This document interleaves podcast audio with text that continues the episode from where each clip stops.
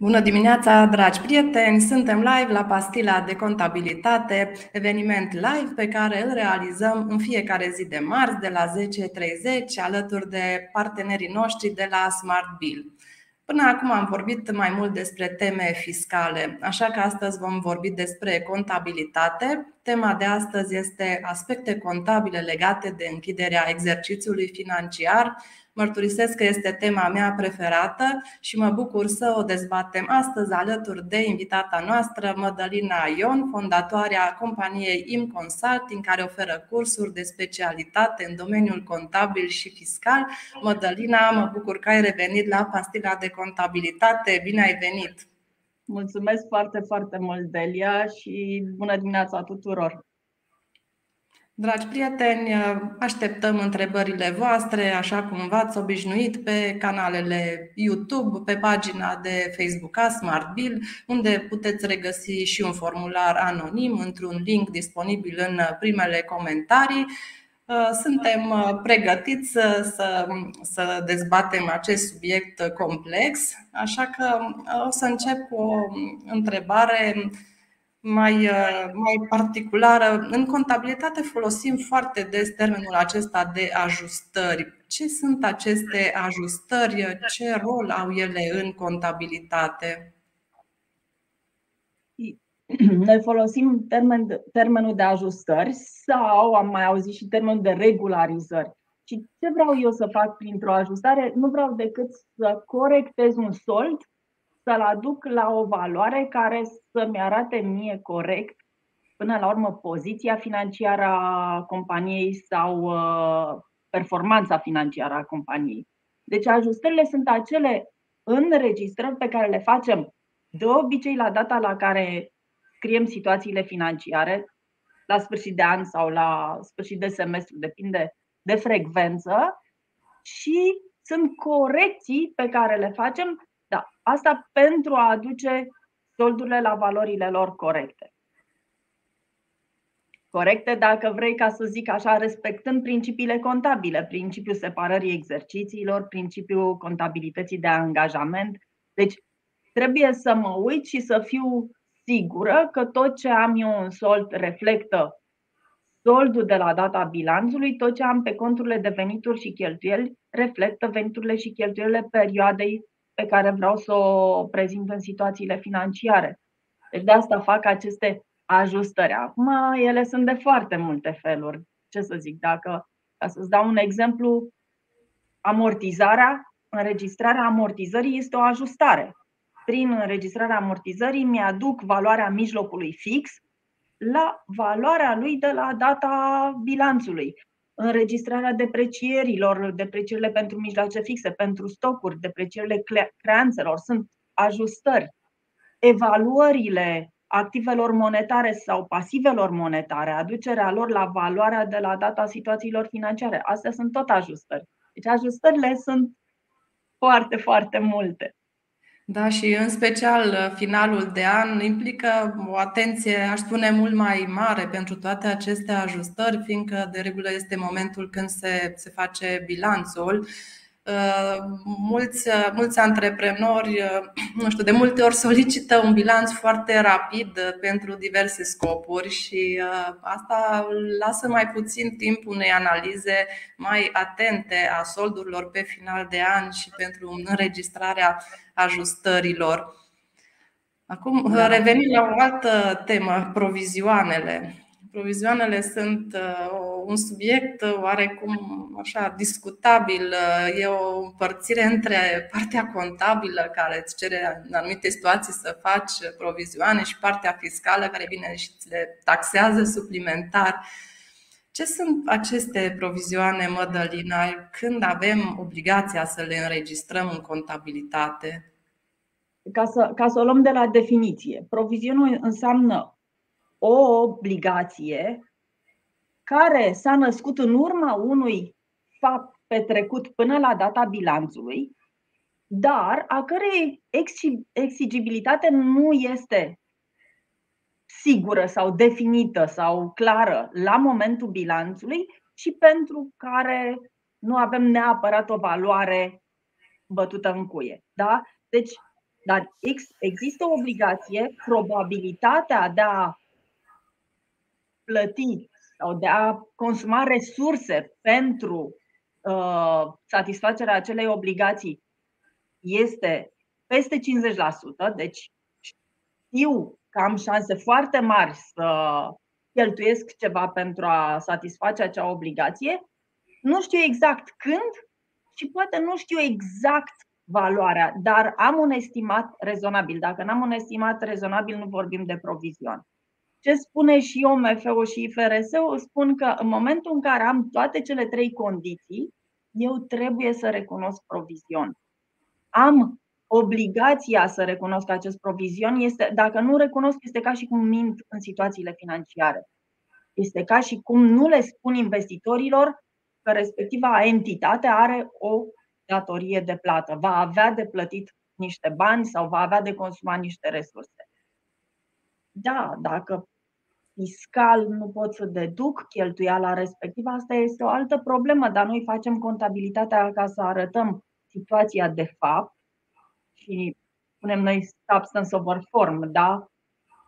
Faptele, nu uh, forma legală îmi dictează situațiile financiare și pentru a calcula profitul impozabil aplic legile fiscale. Asta este uh, situația de fapt și cam așa trebuie să fie mereu. Acum, trebuie să le înregistrăm, avem conturi distincte pentru a le înregistra. Nu avem niciun motiv să nu le înregistrăm. Vorbeam mai devreme de ajustări și acum de provizioane. Ce, dacă ar fi să sintetizăm puțin diferențele între ajustări și provizioane, care ar fi diferența principală? Bună întrebare. Eu spun în, în mintea mea, provizioanele sunt niște ajustări speciale. Dar, pe de altă parte, am vorbit despre ajustări ca fiind Uh, înregistrarea amortizării. Am un cont, ajustarea înseamnă pur și simplu reglarea soldului acelui cont ca să îl aduc la o valoare corectă și care să-mi uh, arate mie poziția financiară a companiei la data bilanțului. Pentru provizion, provizionul este un cont distinct pe care îl creez. Da, după aceea pot să ajustez soldul provizionului, dar provizionul este o înregistrare care se face într-un cont special care mi-arată mie o datorie, diferența între datoria provizion și datoria, o datorie comercială pe care o am, constă exact în ceea ce vorbeam. Data la care acea datorie va deveni exigibilă nu este foarte clară și nu am un, o valoare fixă sau certă pentru acel provizion, este un estimat, cel mai bun estimat, dar este un estimat. Și este firesc ca cei care citesc situațiile financiare să aibă această informație și să știe când se uită în bilanț, când se uită la datorii, să știe că există o diferență între datoriile certe și datoriile uh, reprezentate de provizioane. Poate ar mai trebui să mai spun ceva. Prin provizion, noi arătăm orice tip de datorie, fie ea legală sau fie ea informală sau o datorie implicită, aceea care este născută în urma practicilor pe care le face compania, pe care le-a făcut în fiecare an, în urma declarațiilor din presă sau nu trebuie neapărat să fie o datorie stabilită printr-un contract sau printr-o lege. Bun, trec la o altă noțiune, cea de accruals. Ce sunt aceste accruals? E un termen preluat din, din literatura engleză, aș spune, poate că e mai puțin clar sau există un echivalent în legislația românească. Ce sunt deci aceste accruals, cu ce diferă față de provizioane și cum le înregistrăm în contabilitate? Acum, dacă mă întreb, să știi că și eu am căutat și nu am găsit un termen echivalent pentru accruals. Accruals le spun și, și eu. Uh, atunci când predau, eu spun că accruals-ul sunt, accruals-urile sunt cheltuieli sau venituri întâmplate, angajate, dar pentru care nu avem neapărat un document. Da? Când fac accruals-uri? Când eu știu că am cheltuit, de exemplu, știu că am cheltuit uh, energie electrică, știu că am cheltuit gaze, dar factura o să-mi vină mai târziu. Dacă trebuie să închid situațiile financiare și trebuie să dau bilanțul, nu o să ignor cheltuiala cu energia sau cu utilitatea respectivă pentru simplu fapt că nu am primit factura, ci o să o estimez și o să-mi fac un accruals pentru acea cheltuială întâmplată, dar nedocumentată. La fel pot să am cheltuieli cu bonusurile pe care le dau distribuitorilor. Știu foarte bine că până iau și centralizez toate vânzările făcute de toți distribuitorii mei, până când mă uit în toate contractele pe care le am cu toți distribuitorii și ajung la o valoare finală pentru ce am de plătit distribuitorilor, trece un timp. Asta nu înseamnă că dacă închei situațiile financiare, nu voi estima o valoare și nu voi pune pe cheltuieli uh, bonusurile datorate pentru ceea ce s-a întâmplat în timpul perioadei pe care o arăt în situațiile financiare. Deci trebuie să arăt imaginea așa cum este. Pot să am accrual și pentru venituri. Pot să am, nu știu, în asigurări, în, uh, uh, poate în partea de real estate, în închirieri. Eu emit facturile la jumătatea anului pentru anul care s-a terminat. Prin urmare, la 31 decembrie încă n-am o factură pentru nu știu ce uh, imobil închiriat. Asta nu înseamnă că nu am venitul acela în contabilitate, că nu l-am realizat. Da, nu am factură, nu am pus pe clienți că am deprimit acei bani, dar investitorilor trebuie să le arăt că eu am prestat deja serviciu și, prin urmare, mă simt îndreptățit să primesc banii aceia. Deci, accruals-urile, dacă provizioanele înseamnă obligații de o exigibilitate incertă, accruals-urile sunt obligații de o exigibilitate certă, dar nedocumentate. Și cum ar, cum ar trebui să facem aceste estimări? De exemplu, facturile de utilități sau utilitățile pentru, pentru luna decembrie. Ca să spun așa, niciun standard nu îmi spune exact cum să fac. Toate mă trimit să am o judecată profesională.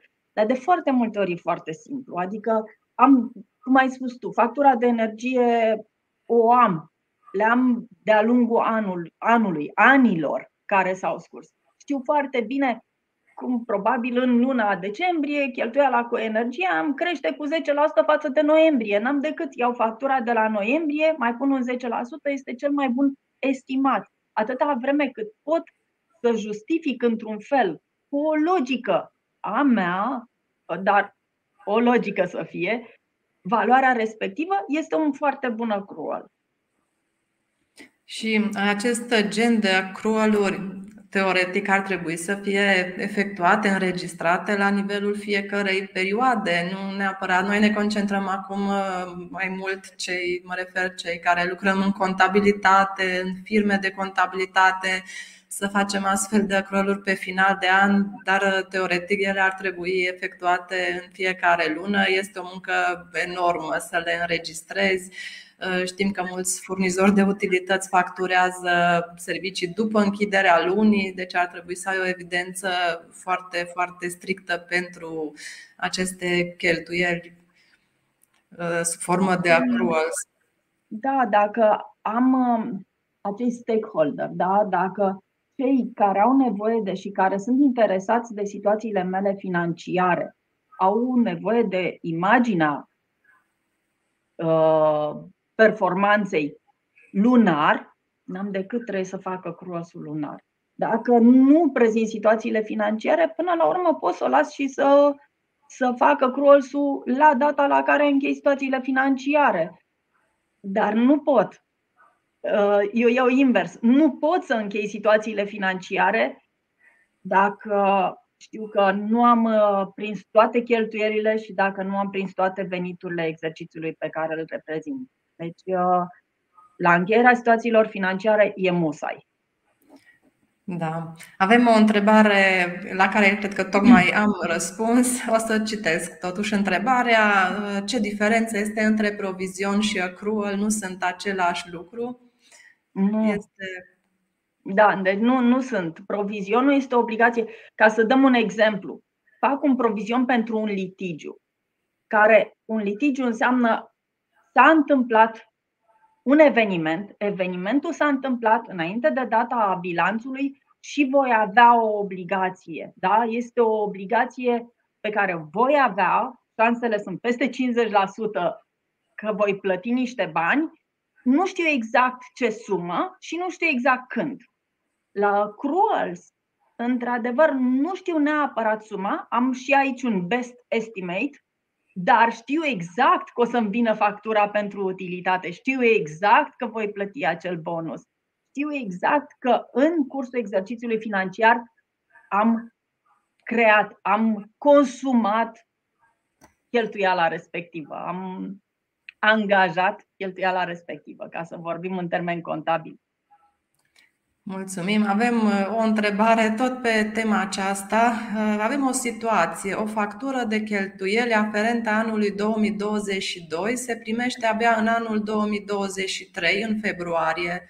Nu am închis încă anul 2022. Ce facem cu ea? În decontul de TVA nu este prinsă. Cum înregistrăm factura pe anul 2022?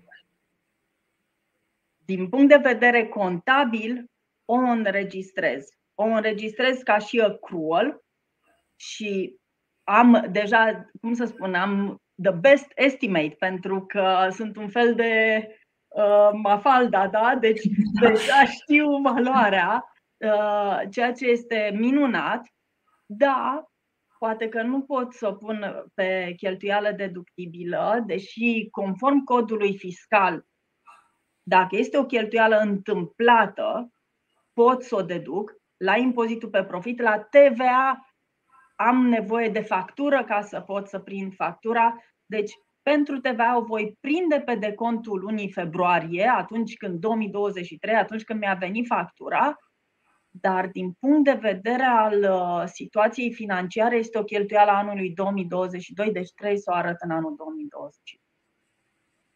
Da, asta e situația ideală când nu ai închis încă anul și poți exact. să mai, exact. să mai operezi. Aici este și o, o, o nepotrivire oarecum. Tu, din punct de vedere contabil, poți să mai faci ajustări până la termenul de depunere bilanțuri, care e în mai, dar din punct de vedere fiscal, tu trebuie să raportezi pe TVA toate facturile cu strictețe până în data de 25 a lunii sau a trimestrului și atunci ești cumva ești prins între raportarea fiscală mai strictă și cea contabilă, care ar spune că e mai permisivă prin prisma timpului mai îndelungat pe care îl ai ca să închizi, să închizi anul.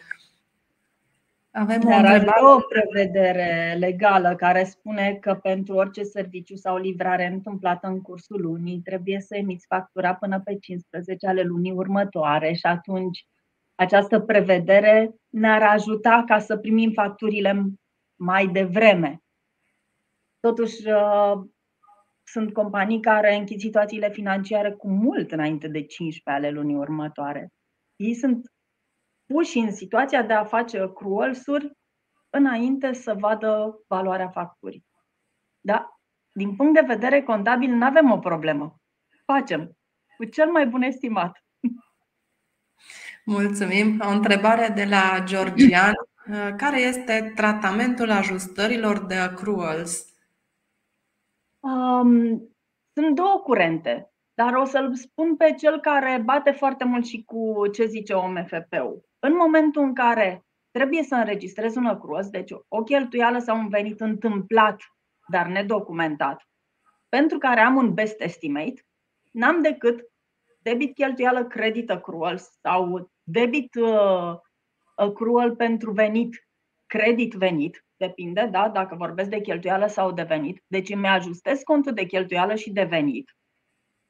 După care când îmi vine factura, voi plăti factura, voi avea ajustarea făcută pe cheltuiala probabil exercițiului financiar următor, dar la sfârșitul perioadei următoare îmi voi regla contul de accruals și atunci ori sting ce am făcut în cursul perioadei anterioare, deci anulez ajustarea interioară și re, anterioară și refac accruals-ul pentru noul an, ori pun pe cheltuială doar diferența. Oricum aș face, cheltuiala fiecărui exercițiu rămâne cea care trebuie. Mulțumim, îmi amintesc aici din practica pe care, din experiența pe care am avut-o în companie, aveam o posibilitate de a înregistra accruals-urile și de a le pune un reversal date odată automată când ele se reversau. La finalul lunii următoare le, le revizuiam, vedeam dacă a venit sau s-a întâmplat cheltuiala efectivă și le reconstituiam tot uh, pe același principiu cu reversal în luna următoare la o anumită dată.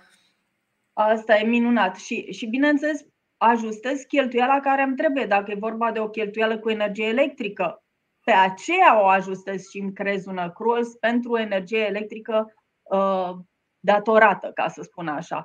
Deci uh, mă uit la natura cheltuielii sau la natura venitului și acelea sunt ajustate. Și bineînțeles, după aia reversal se face cu cheltuiala cu care am făcut inițial înregistrare. Da. Avem încă o întrebare. Pe ce conturi contabile înregistrăm aceste accruals? Păi dacă sunt, să zicem, sunt accruals-uri de cheltuieli, da? Deci uh, fac, îmi debitez cheltuiala și pe de altă parte îmi fac un cont de uh, datorie. Și aici avem două posibilități, datorii acelea facturi nesosite sau uh, mai era un cont de uh, trebuie să mă uit eu să văd un alt cont de datorii. De obicei îl puneam pe facturi nesosite. Nu știu Mulțumim. La un moment dat în OMPP 4268, parcă spuneau ceva că am grijă la facturile nesosite și să pun numai acele cheltuieli care sunt ferme. Astea sunt accruals. Mulțumim. Mai este o întrebare, am tot, am tot discutat despre ea, totuși o citesc. Ce înseamnă o ajustare, dar un accrual? Ce este un accrual? Suntem obligați să le înregistrăm? Am, am uh, discutat despre această noțiune.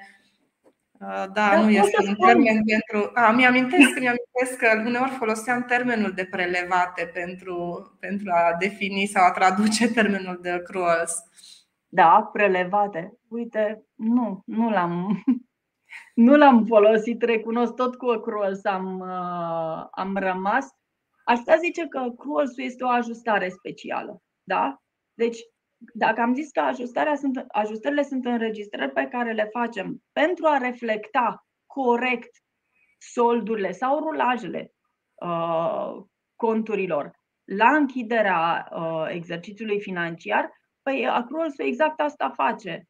Când fac accruals-urile, mă uit la conturile de venituri și de cheltuieli și le fac pentru a fi sigur că respectivul meu cont arată venitul perioadei, respectiv cheltuiala perioadei. Indiferent dacă eu am documentul fiscal pentru venitul sau uh, uh, cheltuiala respectivă. Și, și aici, repet, conform înțelegerii pe care o am eu cu clientul meu sau pe care o am cu furnizorul meu, documentul fiscal poate să-mi vină la o dată ulterioară. Dar asta nu înseamnă că eu nu înregistrez venitul sau cheltuiala din punct de vedere contabil în exercițiu financiar în care s-a născut ea. Mulțumim. Acum trecem puțin la stocuri, la active. Am discutat uh, despre venituri, despre cheltuieli, uh, dar ce se întâmplă cu stocurile? Ce verificări ar trebui să facem la final, uh, la final de perioadă sau de an? La ce valoare înregistrăm stocurile și cum putem stabili valoarea respectivă? a stocuri, trebuie să facem inventar. Dar inventarul este obligatoriu nu neapărat pentru stocuri. Inventarul, când facem inventarul, facem inventar pentru toate activele și toate pasivele pe care le avem. Da? La stocuri pre, cu precădere și aici știm foarte bine că există și metodologia, cum mergem la inventar, cum facem comisie de inventariere, cum verificăm fiecare reper de stoc pe care îl avem. În urma inventarului determin dacă am minusuri de inventar și determin dacă stocurile mele sunt în starea în care eu mă aștept să fie. Da? Deci dacă nu cumva trebuie să fac ajustări pentru deprecierea stocului. Prin urmare, la sfârșit de an voi înregistra minusurile de inventar și aici am grijă și de TVA, că tot văd că sunt întrebări cu TVA-ul. Da? În momentul în care am minus de TVA, se consideră că e dare în consum. Este uh, livrare, uh, îmi vine să zic în engleză, dim delivery, este asumată ca livrare, respectiv un minus de inventar. Uh, pe de altă parte, mă uit la starea stocului și stocul în contabilitate trebuie să-mi fie înregistrat la valoarea minimă între cost și valoarea realizabilă netă. Iar valoarea realizabilă netă este valoarea de piață a acelui uh, stoc, acelui reper, minus toate costurile ulterioare din momentul în care fac inventarul și până în momentul în care aș putea să vând respectivul re, uh, reper. Deci, pentru fiecare reper fac și această valoare realizabilă netă ar trebui calculată aproape pentru fiecare unitate de, din stoc. În cazul în care valoarea realizabilă netă este mai mică decât costul, înseamnă că am o ajustare pentru depreciere. Doar am răspuns? Uh, da. Parcă erau mai multe întrebări, nu știu dacă am răspuns la toate, dacă nu cumva am mai uitat ceva pe parcurs. Da, este stabilirea acestei valori realizabile, nete, este, mi se pare un lucru destul de dificil de, de făcut, uh, mai ales dacă avem în gestiune și stocuri cumva care au un rulaj mai, mai încet, care nu au neapărat o piață activă. Uh, este la finalul fiecarei, fiecarei an, inventarierea este o, o adevărată problemă la cei care au uh, stocuri uh, de dimensiuni mai mari. Da, Acum, adică, da. Mi s-a Voiam să trec la mijloace fixe. Da, pe, în legătură cu stocurile și cu inventarierea, nu avem încotro. Deci, gândește-te că dacă eu am un stoc care se mișcă lent și care, să zicem că sunt în fashion. Am niște fuste care nu știu dacă am să le mai vând vreodată sau uh, știu clar că în momentul în care am să le vând, am să le vând cu un discount foarte mare. Nu pot să le țin la costul la care le am eu uh, în contabilitate în momentul închiderii exercițiului final. Aș minți. Da, este, este momentul când se reglează toate, toate elementele de activ și acestea ar trebui să corespundă cu situația efectivă existentă în patrimoniu, chiar dacă lipsurile la inventar ne costă, în sensul că trebuie să uh, ajustăm și TVA-ul aferent. Da, pentru minusul de inventar ajustez TVA-ul. Pentru depreciere nu trebuie neapărat să ajustez TVA-ul, dar încă n-am ajuns la TVA când facem doar o depreciere a stocurilor. Deci doar ne recunoaștem faptul că vom avea o pierdere și pierderea s-a întâmplat. Da? Deci la data inventarului mă uit deja și zic stocurile astea nu mai valorează atât. Avem o întrebare interesantă. Ce consecințe sunt dacă nu facem inventarierea asupra bilanțului? Acum, eu știu că sunt amenzi dacă nu facem inventarul. Da, Dar în primul rând sunt, sunt amenzi. În al doilea rând, acum depinde și de mărimea companiei pentru care facem situațiile financiare. Este evident, deci vorbesc din punct de vedere contabil. Este evident că dacă n-am făcut inventarierea, nu sunt sigură de valoarea uh, activelor și pasivelor pe care le am. Da? Și atunci, uh, ce valoare au acele situații financiare? Pot să iau o decizie pe baza lor dacă nu sunt sigură că ce acolo este corect. Adică dacă ne avem mândria noastră de contabil și dacă vrem ca situațiile financiare pe care le facem să aibă valoare, chiar trebuie să le dăm valoarea respectivă. Nu, îmi amintesc pe partea de stocuri, uh, erau, uh, există situații în care la finalul uh, anului bunurile se regăsesc în tranzit, în sensul că le-au plecat de la furnizor împreună cu factura, încă nu au ajuns la contabilitate și ele sunt undeva în pe traseu, într-un mijloc de transport sau pe, pe o navă, în cazul importurilor din China, și atunci și aceste active trebuie înregistrate, aceste stocuri, în funcție de, de clauzele contractului de transferul dreptului de proprietate. Și tot aș spune ca un fel de accrual, doar că nu e o cheltuială, e o, un element de stoc în tranzit în corespondență cu un cont de datorii către furnizor. Da. Și am, și am uh, ca dovadă, ca să spun așa, pentru că nu pot să fac inventarul fizic, dar am toate documentele de transport care îmi justifică cantitatea, valoarea uh, stocurilor respective.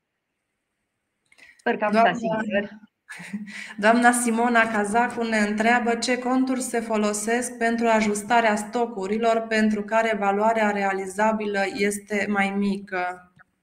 Aveam, uh, pe de o parte, conturile de uh, cheltuieli uh, sau conturile de acele conturi pentru deprecierile Uh, reversibile, care sunt conturile de ajustări de valoare și dacă mă uit eu sunt acelea 3, 9, 1, 2, 3 în funcție de categoria stocurilor. Acestea, cu, cu ajutorul acestor conturi, înregistrez deprecierile, să spunem, care pot fi reversibile. Adică eu zic că acum, da, valoarea fustelor mele a scăzut, le scad valoarea, dar poate până la urmă reușesc să le vând uh, la un preț mult mai mare decât cel estimat. Deci asta ar fi o depreciere reversibilă. Pentru deprecierile irreversibile le punem pe conturile de cheltuieli. Nu facem ajustări de depreciere. Un alt element important de activ uh, reprezintă mijloacele fixe. Ce verificări ar trebui să facem la mijloacele fixe la, la final de an și aici aș întreba dacă este sau nu obligatorie reevaluarea. Mm, și aici un alt caz concret, dacă am făcut totuși reevaluarea, este obligatoriu să o facem în fiecare an? În fiecare an nu. Uh, și în OMFP și în IFRS spun că trebuie să o fac cu o frecvență uh, rezonabilă, astfel încât valoarea pe care o am eu în situațiile financiare să reflecte valoarea de piață, că de fapt asta, de asta fac reevaluarea, ca să aduc la valoarea de piață. Uh, în IFRS avem un, un Q&A în care ei chiar spun odată la trei ani. Însă aici din nou, un contabil chiar trebuie să aplice judecata profesională la fiecare înregistrare.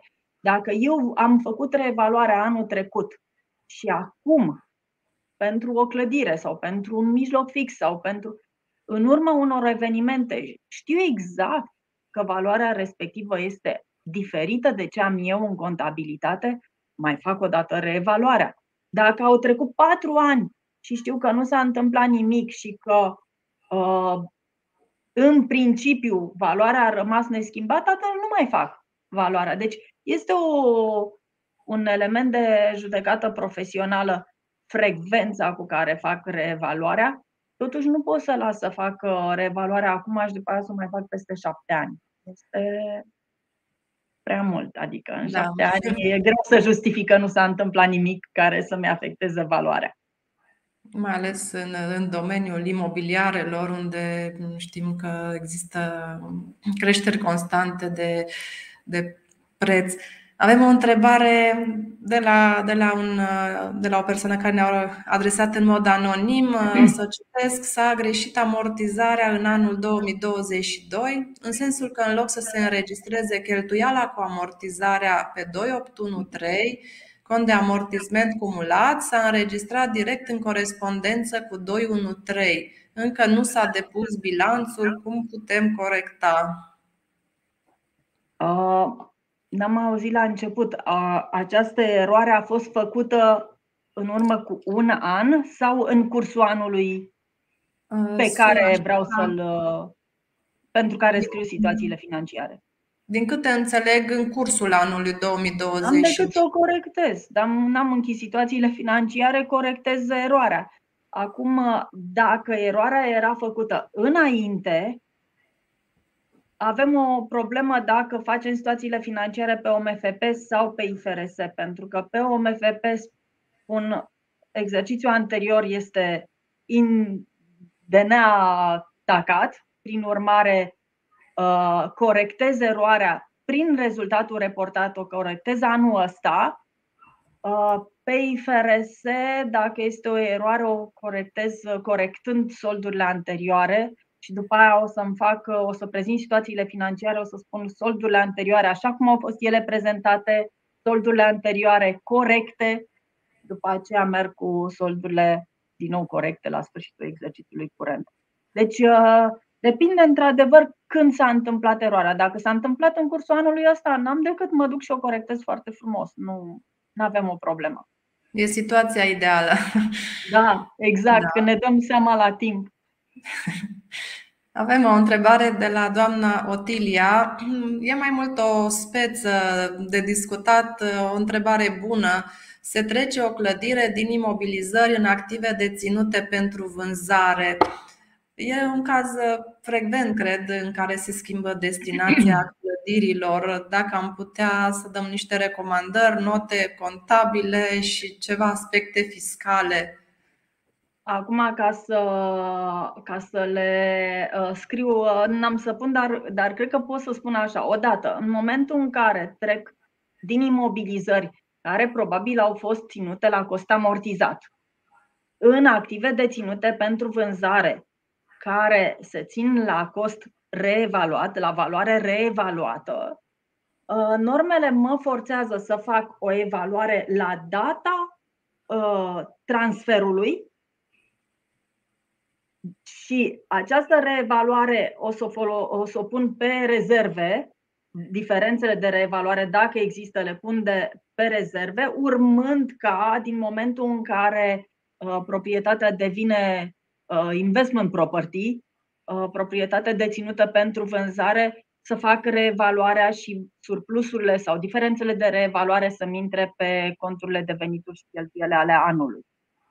Acum, uh, aspectele fiscale știu foarte bine dacă am pus pe rezerva de reevaluare, uh, când respectivul mijloc fix îmi iese din patrimoniu, rezerva de reevaluare se consideră rezultat uh, realizat, o transfer în rezultatul reportat și devine impozabilă la acel moment de timp. Pentru activele care sunt deținute spre vânzare, acolo avem venituri și cheltuieli impozabile și deductibile nu avem uh, încotro. Uh, ce iar de uh, să, să nu uh, spun o prostie, din punct de vedere al codului fiscal, pierderile din depreciere uh, nu sunt uh, deductibile fiscal până în momentul realizării deprecierii. Deci uh, acele pierderi n-am să pot să le realizez. O să pot să deduc numai amortizarea dacă am voie să fac amortizarea. Mulțumim. Mai au o întrebare pe stocuri de la doamna Daniela Costea. E cumva legat de ce, de ce discutam mai devreme, legat de mărfurile în tranzit pe final de an. Întrebarea e dacă pot să mă înregistrez în contabilitate cu marfa nesosită în cazul importului înainte să dețin declarația vamală. Pe acum depinde de contractul comercial și de când intru eu în proprietatea bunurilor. Dacă Uh, contractul comercial stipulează că eu devin proprietar al bunurilor în momentul în care ele părăsesc fabrica, părăsesc furnizorul, înseamnă că sunt în proprietatea mea pe perioada transportului. Da? Și atunci trebuie să mă registrez cu acele bunuri. Nu, declarația vamală este documentul pentru care plătesc uh, taxele în vamă și TVA-ul și toate dările, dar nu, sunt, nu reprezintă documentul care să-mi ateste mie faptul că sunt proprietar al bunurilor. Dacă bunurile, dacă se întâmplă ceva cu bunurile pe parcursul uh, transportului, eu pierd. Și cum arăt eu că am pierdut acele bunuri dacă nu le am în, uh, în gestiune? Mulțumim. Uh, avem un subiect, uh, m-aș spune, spinos. Uh, clienții neîncasați și furnizorii neplătiți la final de an. Cu siguranță, în aproape orice balanță contabilă întâlnim astfel de parteneri răuplatnici. Ce facem cu, cu aceștia la final de an? Ce facem cu soldurile vechi, neînchise, cu ocazia bilanțului? Avem, um, aici putem să ne legăm de mai multe, uh, dar toate sunt legate de professional judgment. Singurul, singura lege care ne dă un punct de reper așa și ne ajută este codul civil, cred, în care spune că creanțele comerciale se consideră prescrise după trei ani de zile, dar uh, asta nu înseamnă că nu trebuie să justific că am făcut eforturi pentru încasarea lor uh, și e vorba de trei ani de zile de la data scadenței. Deci, Uh, dacă am clienți neîncasați de mai mult de 3 ani, eu am depus toate eforturile, dar nu dau de ei, nu-mi răspunde nimeni, uh, au dispărut. Am dreptul să-i scot în afara bilanțului. Uh, eu, ca fost auditor, spuneam faptul că l-am scos în afara bilanțului nu înseamnă că am uitat de ei, nu înseamnă că nu mai depun eforturi să recuperez respectiva creanță, dar este fer să-i scot în afara bilanțului pentru că șansele de a recupera acei bani sunt quasi nule și atunci nu pot să le spun uh, asociațiilor, investitorilor că eu am de primit acei bani când eu știu aproape sigur că nu o să-i mai primesc. Pe de altă parte, până la acest termen de 3 ani, uh, trebuie să aplic professional judgment, să mă uit dacă nu cumva trebuie să fac un fel de ajustare pentru deprecierea creanței în ideea în care probabilitatea de a încasa un client care mai vechi de un an, poate, uh, scade foarte mult. Poate că nu-l mai găsesc, poate că, nu știu, uh, ca să nu mai vorbesc de valoarea banilor pe care îi voi primi. Deci să nu mă leg de partea de active financiare.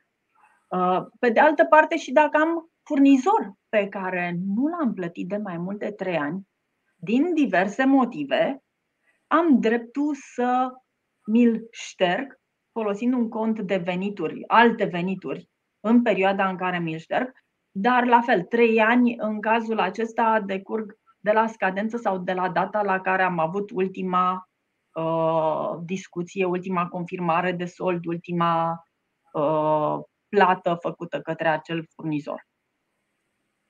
Deci, am venituri uh, și cheltuieli din venituri din ștergerea furnizorilor neplătiți și cheltuieli din uh, ștergerea clienților neîncasați uh, sau cheltuieli cu ajustările pentru deprecierea creanțelor neîncasate.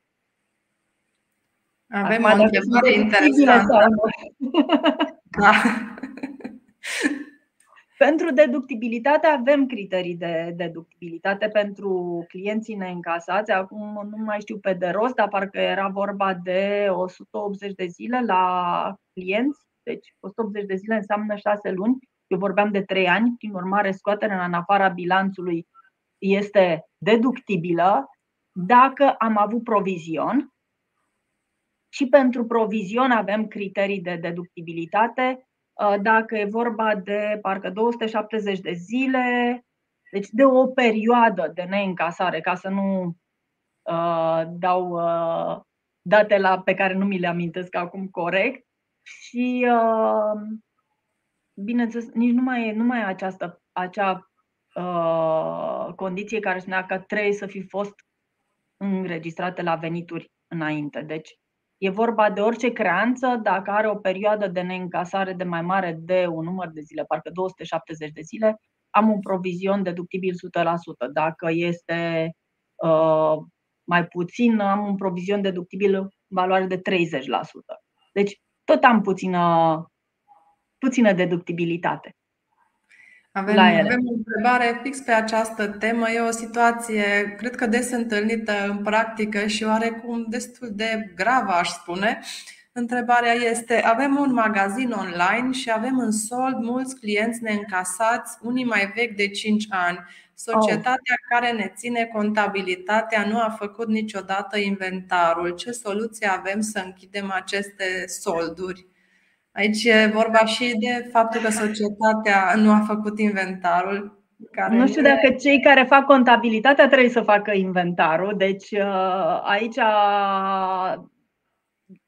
este vorba de administratorul companiei care trebuie să se asigure că se realizează inventarul, nu societatea care face contabilitatea, uh, pe de o parte. Pe de altă parte, da, poate că societatea care face contabilitatea uh, are un pic de vină în sensul în care nu a uh, sesizat că există clienți cu un sold atât de vechi. După cum am zis, dacă au trecut mai mult de 3 ani, acea creanță este, pentru acea creanță pot să fac provizion Acum, uh, provizionul este deductibil în limita termenului de prescripție și acum trebuie să ne uităm să vedem dacă uh, când anume a devenit acel provizion deductibil și dacă nu cumva a, termina, a, a curs termenul de prescripție, că uh, la vechime atât de mari avem această problemă. Mulțumim. Da. O întrebare interesantă. Cum stabilim care eroare este semnificativă sau nu? Există undeva în legislație un ghid despre cum să stabilim suma care este considerată semnificativă? Este, o scriu în politicile contabile, ca să spun așa, și politicile contabile sunt parte integrantă din situațiile financiare și trebuie, în politicile contabile trebuie să spun exact ceea ce fac Uh, din experiența mea de auditor, uh, noi stabileam materialitatea undeva la un 5% din uh, profit sau un 10% din veniturile totale sau în funcție de industrie și în funcție de fiecare client în parte. Deci de asta zic, nu există o lege care să-mi spună pui materialitatea la un anumit procent mi s-a întâmplat ca auditor să stabilim materialitatea la 3% din profit. Este uh, judecata profesională importantă și mă mai uit și la un factor. Mă uit la o sumă care mie poate, care sumă poate să schimbe uh, situațiile financiare sau mai bine zis să schimbe decizia pe care cineva o poate lua pe baza situațiilor financiare. Noi ca auditor ne uitam dacă nu cumva firma respectivă are un profit atât de mic încât uh, un 3% din cifra de afaceri mută firma de pe profit pe pierdere. În momentul ăla, clar 3% era o valoare mare pentru materialitate. Poate mergeam la 1%. Da? Deci clar este o materie de un subiect de judecată profesională și uh, singurul, singura Uh, cerință pe care trebuie să o satisfac este să mă uit la suma care poate să afecteze decizia cuiva în funcție de situațiile financiare rezultate. Da, aplic professional judgment. Da, în partea de contabilitate, în legat de aspectele contabile ale activității noastre, trebuie să aplicăm de multe ori judecata profesională. O întrebare ne numim profesioniști, adică altfel am fi niște executanți, am aplicat niște norme și gata. Da. Noi judecăm. La ce trebuie să fim atenți când înregistrăm veniturile și cheltuielile în contabilitate? Oh. Păi, la ca să înregistrez veniturile și cheltuielile în contabilitate, trebuie să respect principiile contabile. Odată, trebuie să mă uit la ce perioadă se uh, referă. Trebuie, bineînțeles, să se refere la mine, la activitatea mea, să fie ale mele. Uh, ale perioadei curente, perioadei pe care vreau să o uh, reprezint, mă uit la intangibilitatea exercițiilor, mă uit la criteriul de la principiul contabilității de angajament. Da? Mă uit să văd dacă nu cumva e vorba de un prepayment, că vorbeam de contabilitatea de angajament și mă uit să văd dacă nu cumva am nevoie de accruals-uri. Mă mai uit și să văd dacă sunt toate veniturile și cheltuielile, și, pentru că am vorbit și de provizioane, da? Mă uit dacă nu cumva există cheltuieli pe care nu le-am prins în calcul sau dacă nu cumva există venituri pe, pe care nu le-am considerat, doar pentru faptul că nu am avut documente. Da, și aici uh, confirmările de sold uh, efectuate cu partenerii sunt uh, de mare ajutor pentru că poți să da. descoperi tot ce, tot ce nu ai prins în contabilitate până la finalul anului. Și observ că este o problemă frecventă aceasta a facturilor primite târziu, de cheltuieli, de servicii. Mai avem o întrebare pe tema aceasta. Dacă am primit acum în martie o factură care se referă la servicii aferente anului trecut, dar factura este emisă în martie, ar trebui să o înregistrez prin 408, adică accrual, sau o corectez prin contul 1174, încă nu am depus bilanț? Uh. Dacă, deci am facturat, nu am închis situațiile financiare, da? da. La data uh, situațiilor financiare, asta e, fac un accrual pentru ea și sunt în cazul fericit în care am o valoare certă a accrual. Nu am un best estimate-ul văd, este în factură. Da? Nu trebuie să estimez valoarea cheltuielii, dar nu pot să mi-o pun pe furnizori. Deci prefer un 408 pentru că la data bilanțului nu era în. nu aveam factură. Numai din acest motiv. Mulțumim. Uh, mai este o întrebare. Dacă există o listă de documente pe care e recomandat să o avem la final de an? E o întrebare mai generală, nu înțeleg nici eu exact la ce anume se referă. Uh, nu știu dacă este vorba, eventual dacă ne puteți da mai multe detalii. E vorba de documentarea accrualurilor sau eu, eu cred că avem nevoie de documente care să justifice absolut fiecare sumă pe care o avem în situațiile financiare. Pe de o parte am nevoie de documentele fiscale, astea sunt pentru partea fiscală, dar pe de altă parte, da, trebuie să am o justificare a fiecărei cheltuieli și a fiecărui venit, a fiecărui sold de activ sau de pasiv pe care l-am în uh, situațiile financiare. Deci dacă am făcut o estimare pentru un provizion, acea estimare o documentez frumos și mi-o, mi-o țin în uh, dosarul situațiilor financiare. Poate să fie și dosar electronic, nu trebuie neapărat să o tipăresc ca să o am Mulțumim. O încerc să văd și eu, dar nu văd uh, comentariile. Așa este o întrebare. În anul 2022, uh, firma a investit în cumpărarea unor titluri de participare în euro. La 31 a 12 a 2022, cursul euro a scăzut față de data cumpărării, iar valoarea fiecărei unități de fond a scăzut, la fel față de data cumpărării Vă rog să ne precizați tratamentul contabil. Deci avem o pierdere. Pierdere din diferență de curs, dacă au fost de niște titluri de participare în valută, sunt, obligatorie, sunt obligată să-mi evaluez toate activele și pasivele monetare. Titlurile de participare sunt un activ monetar. Deci le evaluez la data bilanțului, este o pierdere.